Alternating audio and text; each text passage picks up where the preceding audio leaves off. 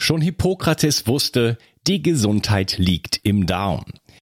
Die Bakterien in deinem Darm bilden den Großteil deines Immunsystems, produzieren Vitamine, Neurotransmitter wie Serotonin und Melatonin und sorgen damit auch für dein Wohlgefühl und innere Ausgeglichenheit. Happy Gut von Brain Effect ist ein fruchtiges Getränkepulver, das nicht nur gut schmeckt, sondern auch 9 Milliarden Darmbakterien enthält. Außerdem enthält es auch Präbiotika, die die wertvollen Darmbakterien gleich noch füttern. Happy Gut ergänzt sich gut mit Brain Effect Guard, da es unterschiedliche Bakterienstämme enthält. Du kannst also morgens Happy Gut und abends Guard nehmen.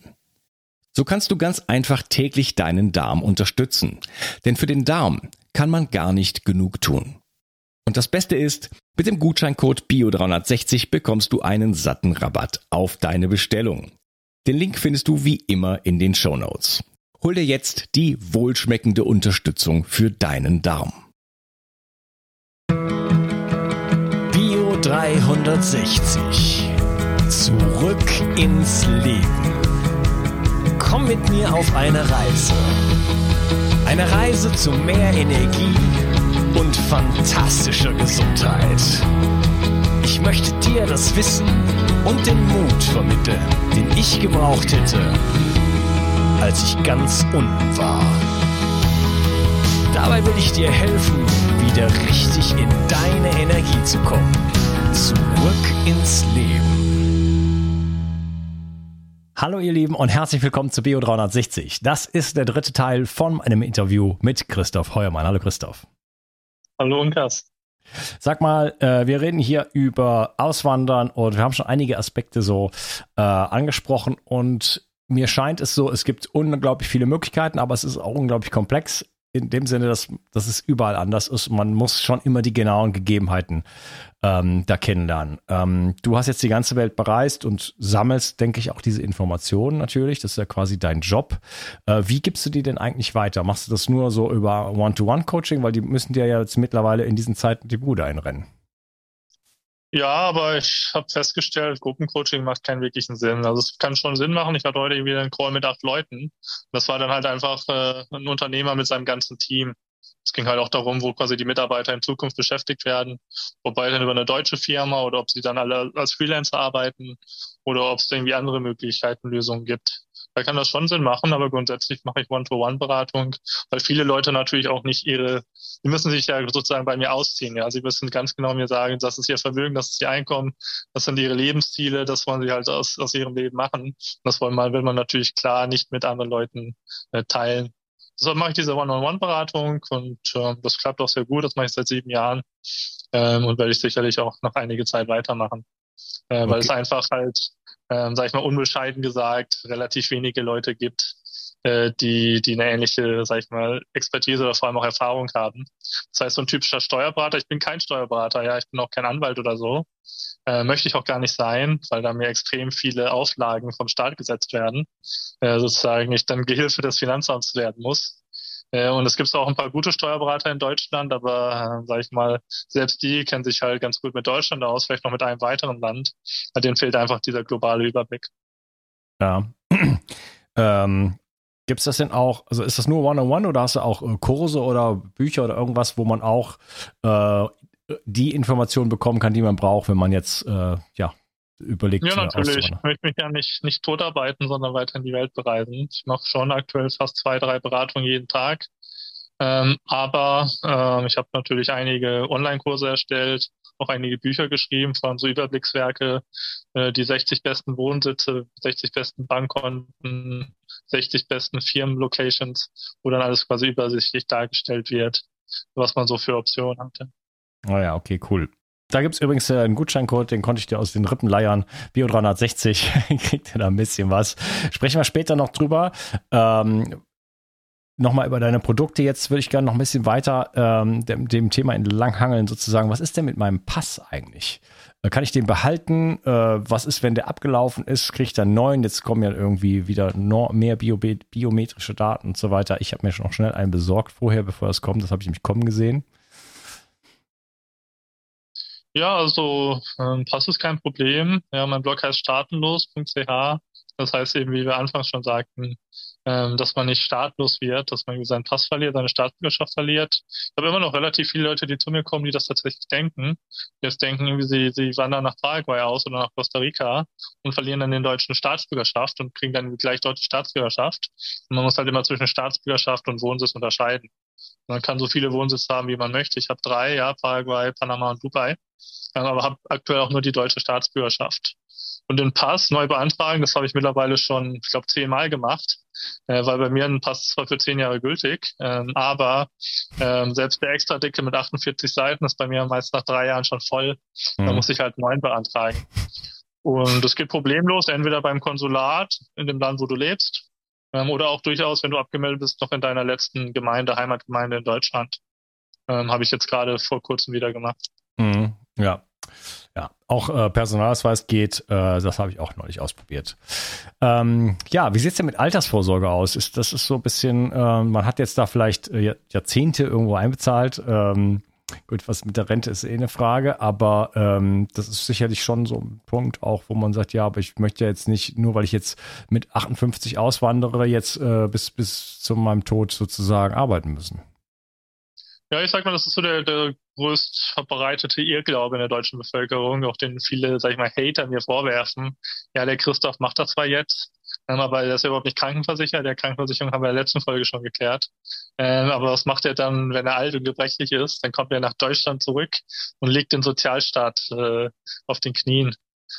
Viele Leute haben halt überhaupt kein Verständnis mehr für Investments, dafür quasi die eigene Altersvorsorge selbst aufzubauen, statt sich halt auf die Rente zu verlassen. Und klar, man könnte in die Rentenkassen einzahlen, aber wie du schon sagst, das ist eigentlich ein riesen Schnellbarsystem, wo unklar ist, ob man da in 50 Jahren, 40 Jahren das Geld wiedersehen wird. Insofern mache ich das natürlich selbst, mache relativ viele Investments, ja, also meine Sparquote ist irgendwie 80%, ja, 80% meines Einkommens gehen in meine Altersvorsorge, gehen in Investments. Und damit hat man natürlich schon relativ schnell ein gutes Polster aufgebaut. Also ich kann durchaus sagen, ich kann jetzt mit 30 schon in Rente gehen, könnte rein jetzt schon komplett aus Kapitalerträgen leben, wenn ich das wollte, aber bin ja erst 30, da kann ich auch noch 20, 30 Jahre arbeiten, ja. Okay, also da sollte man sich besser selber drum kümmern. Ja. Macht auch genau. Spaß, ne? Also für mich bereitet mir das große Freude. Vor allem, ich habe ja so auch unübliche Investments, viel in so Landwirtschaft, so große Walnussplantage, habe auch mittlerweile mein eigenes Weingut in Argentinien. Da geht es auch noch gar nicht sehr darum, irgendwie groß Profit zu machen, sondern was weiß ich, jetzt 2000 Flaschen Rotwein im Jahr zu produzieren, ein bisschen selbst zu trinken, ein bisschen an meine Community zu geben, ein bisschen zu verkaufen. Das sind dann halt auch wirklich coole Projekte. Oder auch der Katamaran natürlich. Einerseits war ich jetzt fast 6 Monate, Oktober bis bis April am Segeln, quasi von Kroatien bis Brasilien. Andererseits aber kann ich den jetzt auch für, was weiß ich, 5.000 Euro die Woche vermieten. Ist auch ein sehr gutes Investment, ja. Okay. Ja, spannend. Was mache ich denn, wenn ich eine Firma habe? Kann ich einfach eine Firma... Das ist natürlich eine sehr allgemeine, unkonkrete Frage. Ja, gut. Ich habe jetzt eine Kfz-Werkstatt oder irgendwie sowas, drei Angestellte. Ich will jetzt hier weg, ich sorge mich, ich will irgendwo anders hin, aus was auch immer für Gründen. Was mache ich jetzt? Muss ich alles hinschmeißen? Ja, also man kann natürlich die Kfz-Werkstatt durchaus behalten, wenn man jetzt irgendwie gute Mitarbeiter hat in Deutschland, die das weiterführen. Dann kann man ja als Gesellschafter, als Eigentümer trotzdem auswandern. Es gibt dann so Probleme in Deutschland, zum Beispiel die sogenannte Wechselbesteuerung.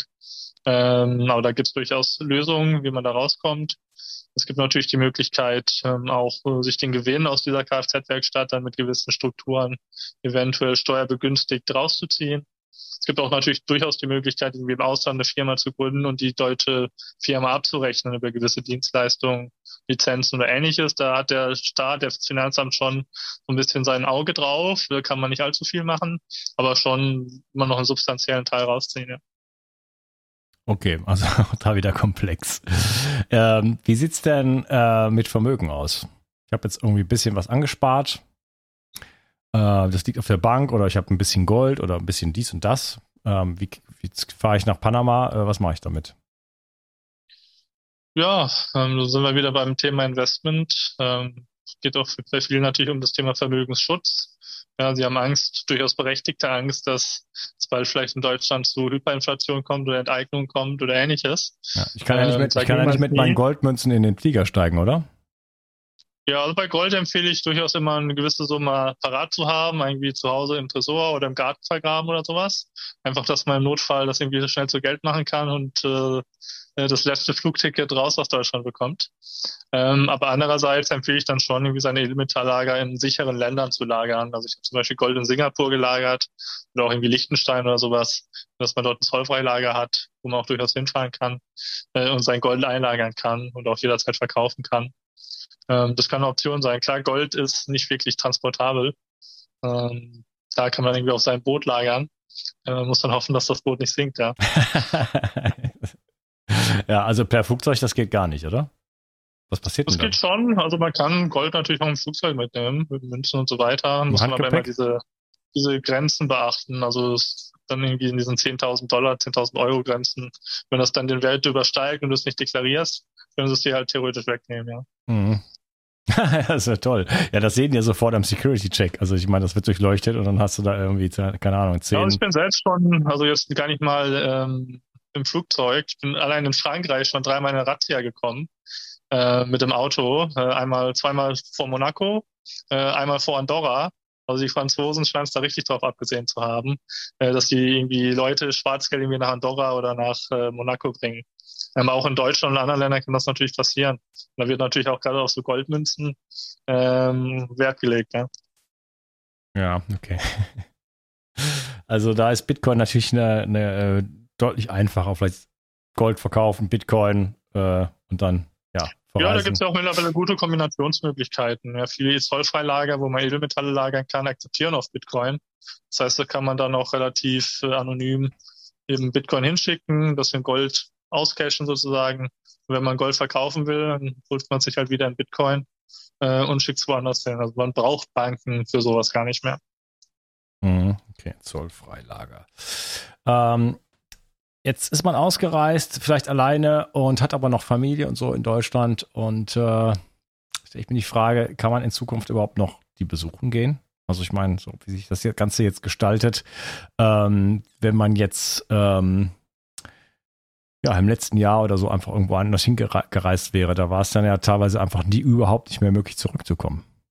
Ja. Das war schon möglich, in Deutschland die ganze Zeit zurückzukommen, weil es doch einige Ausnahmen in Deutschland gab. Ja, aber wenn man keinen Wohnsitz... 72 Stunden Familienbesuch, auch ohne deutschen Wohnsitz ging immer, habe ich mehrmals ausgenutzt. Dann auch ganz Test- und Quarantänefrei teilweise. Also gab schon Möglichkeiten. Dass es jetzt irgendwie so Ausreiseverbot gibt, so wie es irgendwie in Großbritannien gab, glaube ich eher weniger in Deutschland, aber muss immer auf das Schlimmste vorbereitet sein. Grundsätzlich kann man aber in Deutschland durchaus noch viel Zeit verbringen, ja. Also man kann eigentlich problemlos bis zu einem halben Jahr in Deutschland leben, ohne dass man eine Steuerpflicht auslöst. Ja, also ich befürchte das Schlimmste, also nicht nur mit der Rautenkönigin, sondern auch jetzt, was den Klimawandel und so angeht. Das ist ja das neue Diktat sozusagen. Ich arbeite da an einer Episode, aber der Herr ist doch ein bisschen... ich hoffe, dass ich es hinkriege. Ich habe versucht, sowas von denen zu überreden, dass wir dieses Thema mal thematisieren. Aber das ist halt der nächste Hammer. Nach Corona kommt nämlich dann der Klimawandel und dann... dann kommen die Klimalockdowns. Dann kann es natürlich durchaus sein, dass man gar nicht mehr fliegen kann. Genau. Und Auto fahren darf. Überhaupt sich nicht mehr bewegen darf, weil man, wenn man nicht die Punkte gesammelt hat, dass sich schon schön 15 Mal im Jahr... Wenn man sich bewegt, dann stoßt man ja irgendwie CO2 aus. Das ist ja schlecht, ne? Ja, man sollte auch bloß nicht wieder joggen gehen, weil da ist dann auch der CO2-Ausstoß verdoppelt. Ja, nee, das ist kein Scherz. Das kommt auf uns zu. Wer das nicht weiß, der bitte informiert euch. Das ist das nächste Ding. Das ist schon, die ganze Propagandawelle rollt schon. Und jetzt kommt diese Baerbock wahrscheinlich noch auf uns zu oder auf euch, die jetzt hier zuhört. Ich habe da jetzt nicht so viel. Ja, und dann ist halt wirklich für viele das Maximum erreicht. Ich habe jetzt seit Corona ein zunehmendes Maß auch an großen Kunden, also Mittelstand, der sich jetzt schon vorbereitet auf den Exit. Und wenn eine grün-rote Regierung kommt, dann machen die das auch, dann ziehen die das durch. Ja, das kann ich gut verstehen. Ja, okay, also deswegen nicht so einfach, weil dann könnte man sagen, dann bleibe ich lieber in Deutschland, bleib bei meiner Familie, weil hinterher kann ich da irgendwie, komme ich dann nie wieder hin. Also dann isoliere ich mich da. Man kommt immer wieder rein. Das Schöne ist ja, wenn du eine Aufenthaltsgenehmigung hast, musst du ja Deutschland nicht verlassen. Also es kann viel Sinn machen, durchaus noch was, sich ein paar Jahre in Deutschland leben zu bleiben. Also ich habe zumindest schon mal so eine irgendwie dauerhafte Aufenthaltsgenehmigung in einem Safe Haven, wie ich immer sage, zu kümmern. Weil okay, da kannst du ausreisen, dann hast du einen Wohnsitz woanders, dann kannst du dort immer hin. Mhm.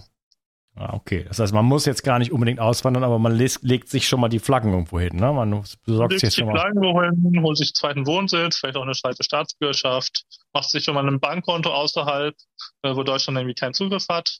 Ja, irgendwie das Konto wird irgendwie gesperrt oder gefändet. Da kann man auch nicht mehr raus, ist man nicht mehr handlungsfähig. Deshalb sollte man halt möglichst ein Konto haben, wo das nicht passiert. Oder Kryptowährung haben oder ähnliches. Ne? Mhm, okay. Ja, ich glaube, so einen Wohnsitz brauche ich auch noch. Müssen wir noch reden. Paraguay finde ich so ein bisschen unattraktiv, muss ich sagen. Das irgendwie, da ist nichts. Es ist sehr einfach, aber es ist natürlich recht langweilig. Es ist wiederum gut für Investments, aber zum Leben halte ich es auch für nicht schlecht, wenn man älter ist oder wenn man Familie hat. Also als Single ist relativ langweilig. Dann bist du lieber in Brasilien oder Argentinien. Da kann mir ja keine Berge, gar nichts. Da kann man ja nichts machen. Kann man Pferd reiten oder so, wahrscheinlich. Aber ja, also es zeigt immer das meiste aus, dass die größte Attraktion, die Paraguay bewirbt, sind die Iguazu-Wasserfälle, obwohl die gar nicht in Paraguay sind, ja, sondern ein Stück weiter in Brasilien und Argentinien. Ja. Ja, also da muss schon ein bisschen was her, was ein bisschen mehr rockt, so als Option. Was würdest du empfehlen? Ja, also man kriegt relativ guten Wohnsitz in Zentralamerika, wo man dann Karibik, Pazifikküste hat, also Länder wie Panama, Costa Rica, Nicaragua, Guatemala, die sind alle steuerlich sehr gut, weil Auslandseinkommen nicht besteuert wird. Auch viele Länder in Asien sind gut, Thailand, Malaysia, Philippinen zum Beispiel. Südliches Europa hat viele Möglichkeiten, Malta, Zypern, auch Griechenland, auch Italien zum Beispiel haben Programme eingeführt für verschiedene Bevölkerungsgruppen, die relativ interessant sind. Man kann zum Beispiel jetzt viele, sag ich mal, Gutverdiener unter meinen Kunden gehen zum Beispiel nach Italien, nach Südtirol, weil sie da weiterhin mit ihrer Familie in einer deutschsprachigen Umgebung sein können. Aber in Italien ist es aktuell so, man muss 100.000 € zahlen, das ist zwar eine Menge Geld, aber das ist quasi eine fixe Steuer, Pauschalsteuer. Das heißt, die 100.000 und danach ist alles steuerfrei. Das heißt, ab einem gewissen sag ich mal, Einkommen, kann das natürlich durchaus Sinn machen. Okay, aber die 100.000 sind weg dann? Die sind weg jedes Jahr. Jedes Jahr? Ja, aber man muss ja nur vergleichen. Du musst ja irgendwie nur, was weiß ich, 250.000 € verdienen brutto.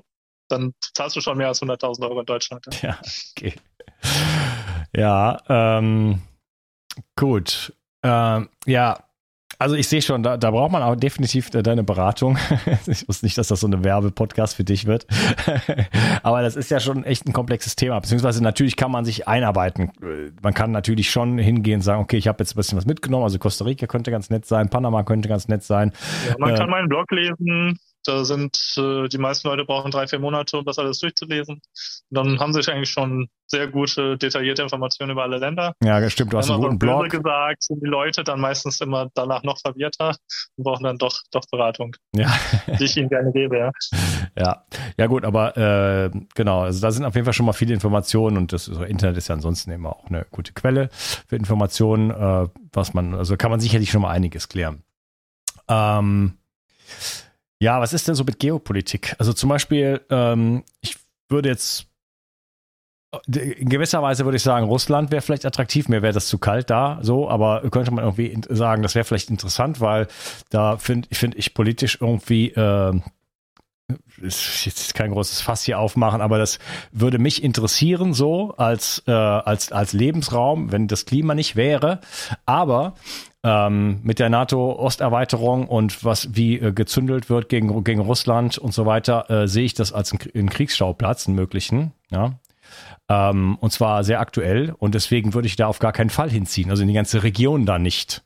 Ja, was sind denn so? Ich meine, Russland ist groß. Ob dann die Bomben auf Kamtschatka fallen oder aufs Schwarze Meer oder so, das ist dann immer die Frage. Auch das Klima so am Schwarzen Meer, Sochi und so, ich war da schon ein paar Mal, Krim, ist schon sehr nett. Sind auch sehr schöne Gegenden, kann ich empfehlen.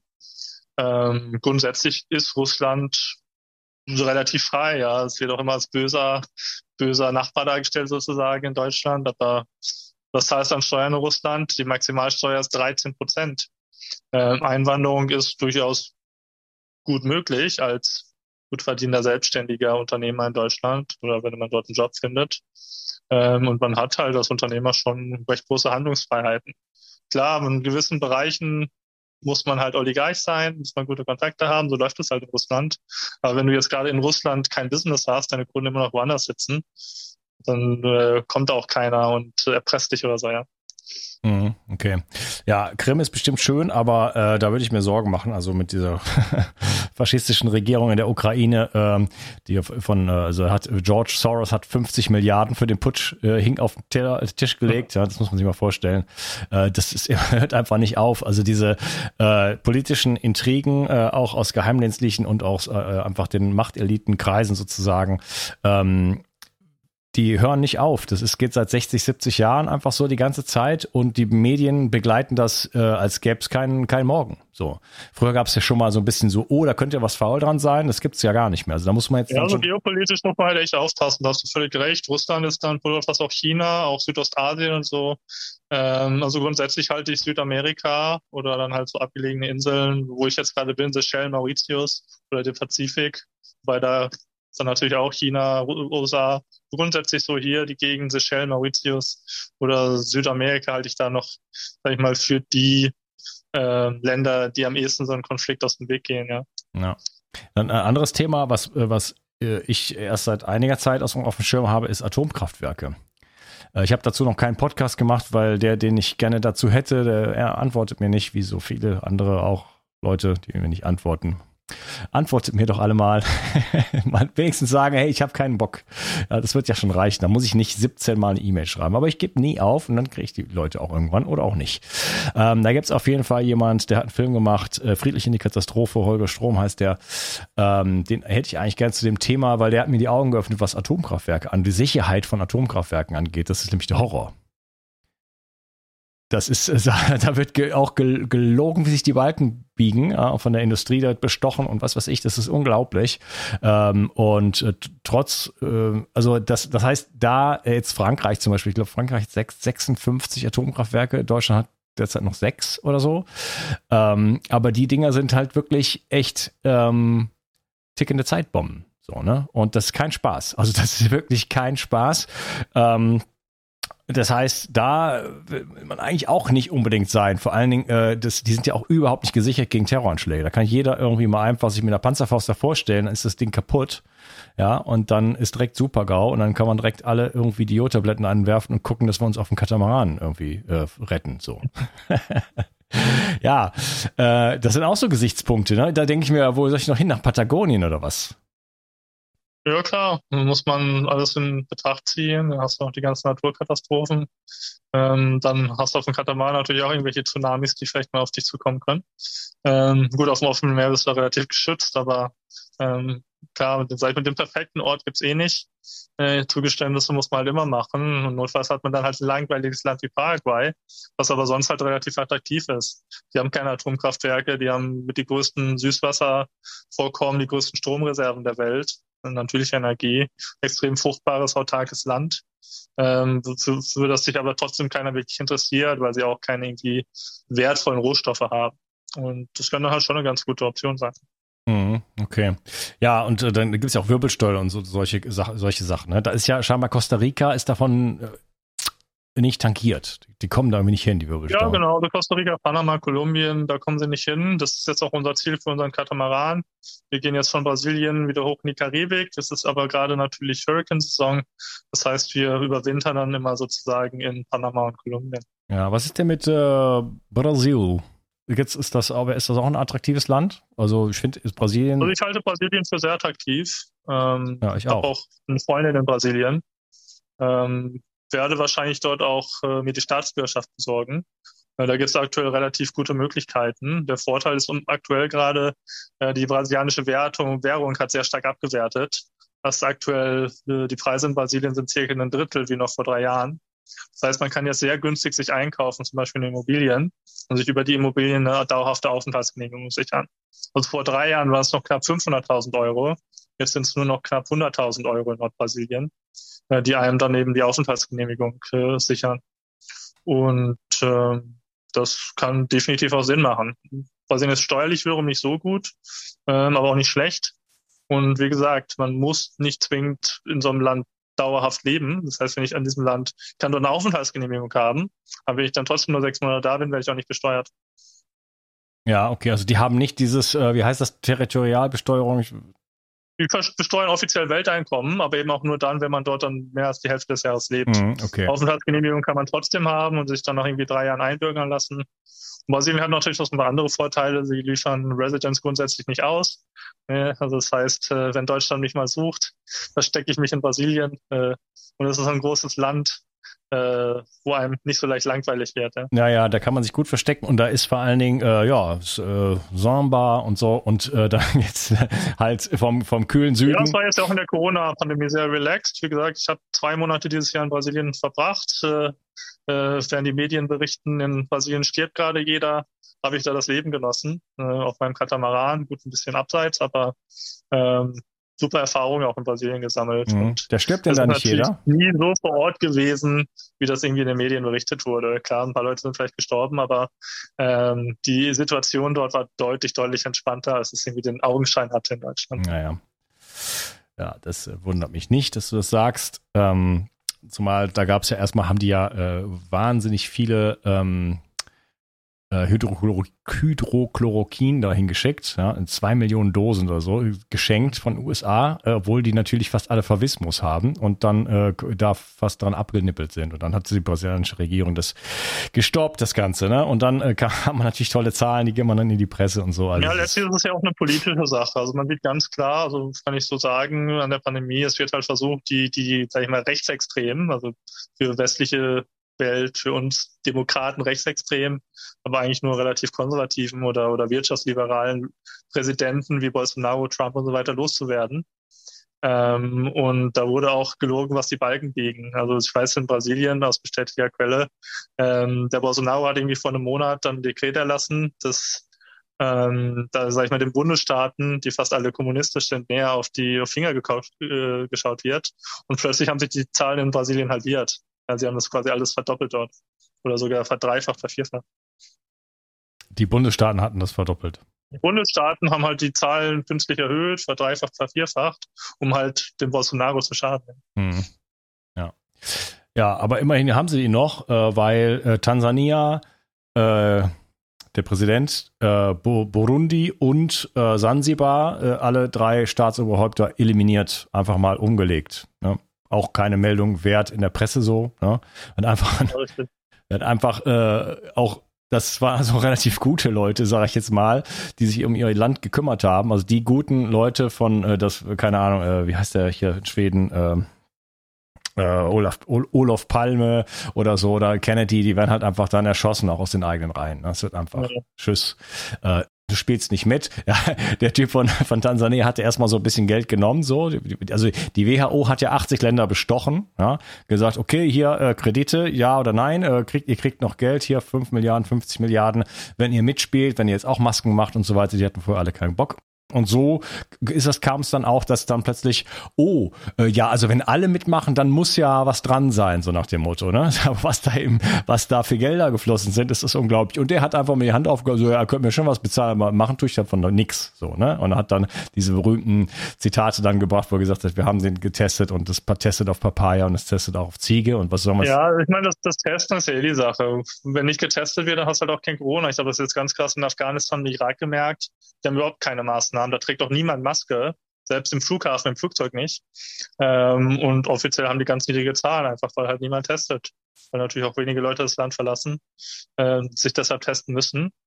Und das ist natürlich eine rein herbeigetestete Pandemie. Ja, wenn wir auf Epstein-Barr oder auf Borrelien testen würden, also Borrelien, das meinst du ein wirkliches Problem, ja. Dann ja, ich meine, wenn ich als Mann 200 Schwangerschaftstests mache, habe ich wahrscheinlich auch einen positiven. Ja. Genauso läuft das ja auch mit den Corona-Testen. Genau.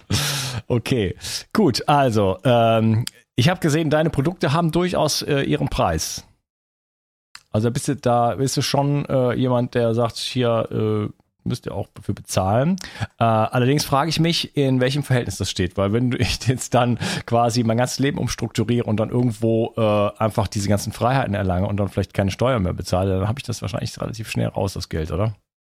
Sag mal, selbst wenn man 1.000 Euro im Monat verdient, dann hat man wahrscheinlich die 1.500 Euro Beratung bei mir schon nach einem Jahr raus und man darf ja auch nicht nur auf die Steuern schauen. Für vieles ja, sage ich mal, so ein bisschen das Grauen, die Bürokratie, die Buchhaltung, die Steuererklärung und so weiter. Da sparst du natürlich auch extrem Zeit ein. Es gibt da sehr gute Lösungen, das komplett zu vermeiden. Ja, ich habe in meinem Leben noch nie Buchhaltung gemacht, selbst wahrscheinlich auch nicht.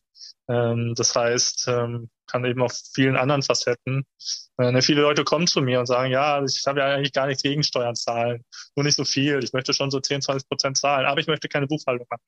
Da muss ich den Leuten immer sagen, ja Leute, wenn ihr keine Buchhaltung machen wollt, dann dürft ihr auch keine Steuern zahlen. Und so kriege ich sie ja.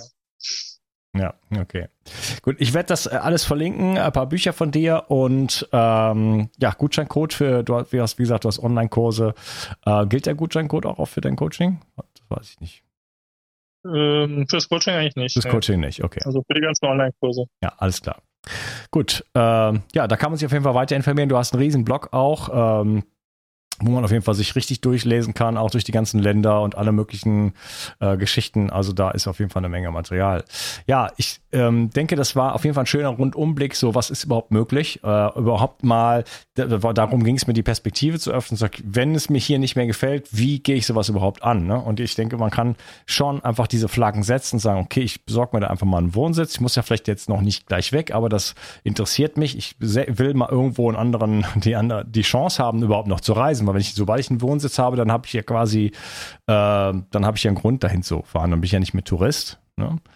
Vielleicht ein Konto mal zu öffnen, irgendwo anders hinzugehen und einfach die Sachen, die wir halt einfach angesprochen haben, mal anzugehen sozusagen. Ne? Und nicht mehr, wie du es gesagt hast, Klumpenrisiko zu haben, dass ich alles auf eine Karte setze, alles in der gleichen Stadt, bei derselben Firma und so weiter, weil das Risiko jetzt einfach sehr, sehr, sehr hoch wird, so oder ist und es einfach Sinn macht, da jetzt schnellstens quasi zu diversifizieren. Ja, also ich meine, das bestätigt sich zu Jahr und Jahr mehr. Vor 10 Jahren war das vielleicht alles noch nicht notwendig, vor 20 Jahren eh nicht, aber mittlerweile wird es halt jedes Jahr krasser und was wir letztes Jahr erlebt haben, hat vor 2 Jahren auch noch keiner für möglich gehalten. Ja. Aber was wir heute nicht für möglich halten, ist vielleicht in einem Jahr schon Realität. Ja? Ja. Okay, wo geht's für dich als nächstes hin? Ich fliege jetzt zurück nach Dubai, habe einiges zu klären, dort habe ich auch noch einen Wohnsitz. Und dann geht's nach Georgien, wo ich ja ein recht großes Investment habe, diese Walnussplantage. Und das Land mir auch sehr sympathisch ist. Auch ein sehr gutes Einwanderungsland. Potenziell steuerfrei, relativ einfach dort einzuwandern und halt nicht so weit weg. Mhm. Und wie sind die Leute da? Ja, wie sind die Leute da? Also Georgien liegt natürlich so ein bisschen im Pulverfass. Jetzt geopolitisch sicherlich nicht die beste Location. Da eingeengt zwischen Russland, Türkei, Aserbaidschan, was ja immer mit Armenien im Krieg liegt. Ist natürlich auch relativ westlich. Das heißt, Russland ist der Feind, der ja vor 13 Jahren das letzte Mal einmarschiert ist. Halte es aber trotzdem für relativ safe. Und das ist halt ein super Ort, gerade für Mitarbeiter zu finden. Mit sehr geringem Gehaltsniveau, aber sehr motivierten jungen Mitarbeitern. Ja. Mhm. Soll auch sehr schön sein, oder? So schöne Berge und so. Ja, landschaftlich ist das super. Ja. Du hast ja den hohen Kaukasus, 6000 Meter Berge, super Skigebiete, sehr, sehr günstige Preise, sehr nette Weingüter. Ja, Georgien gilt als Mutterland des Weines. Also kannst du schon viel machen. Ja, okay. Ja, cool. Also für mich Iran und dann schaue ich mal weiter. Kannst du ja auch super kombinieren. Georgien, ein bisschen Armenien, ein bisschen Iran. Das ist ja alles nicht so weit voneinander entfernt. Hm. Ein kleiner Roadtrip durch Zentralasien, Kaukasus kann ich sehr empfehlen. Ja, okay. Gut, mein Lieber, vielen Dank. Wie gesagt, ich verlinke alles in den Shownotes wie immer und war schön, dass du da warst und vielen Dank für deine Zeit und noch gute Reise. Ja, gerne, danke. Alles gut, ciao. Ciao. Die Mitochondrien sind die Kraftwerke deiner Zellen. An ihnen hängt nicht nur dein Energieniveau, sondern auch deine gesamte Gesundheit. Nur gesunde und energiegeladene Zellen sorgen für einen gesunden Stoffwechsel, Hormonhaushalt und eine Regeneration auf tiefster Ebene. Damit all das richtig funktioniert, wollen die Mitochondrien auch richtig versorgt sein. Das von mir inspirierte Produkt 360 Energy ist die vermutlich innovativste Mitochondrienformel, die es bisher weltweit gibt. Es beinhaltet wirklich alles, was deine Zellen brauchen, um optimal zu funktionieren. 360 Energy ist sogar mitotrop. Das heißt, es kann die Produktion neuer Mitochondrien anregen, deren Funktion verbessern und ebenso bei der Regeneration der Mitochondrien helfen. Du bekommst also mehr Energie, eine verbesserte Konzentration und unterstützt dein Gedächtnis. Denn deine Gehirnzellen brauchen besonders viel Energie. Mit 360 Energy bekommst du garantiert die höchste Wirksamkeit und Qualität ohne schädliche Zusatzstoffe. Hol dir jetzt die innovativste Energieformel ever. Den Link findest du in der Beschreibung oder in den Empfehlungen auf meiner Seite. BIO 360. Zurück ins Leben. Komm mit mir auf eine Reise. Eine Reise zu mehr Energie und fantastischer Gesundheit. Ich möchte dir das Wissen und den Mut vermitteln, den ich gebraucht hätte, als ich ganz unten war. Dabei will ich dir helfen, wieder richtig in deine Energie zu kommen. Zurück ins Leben.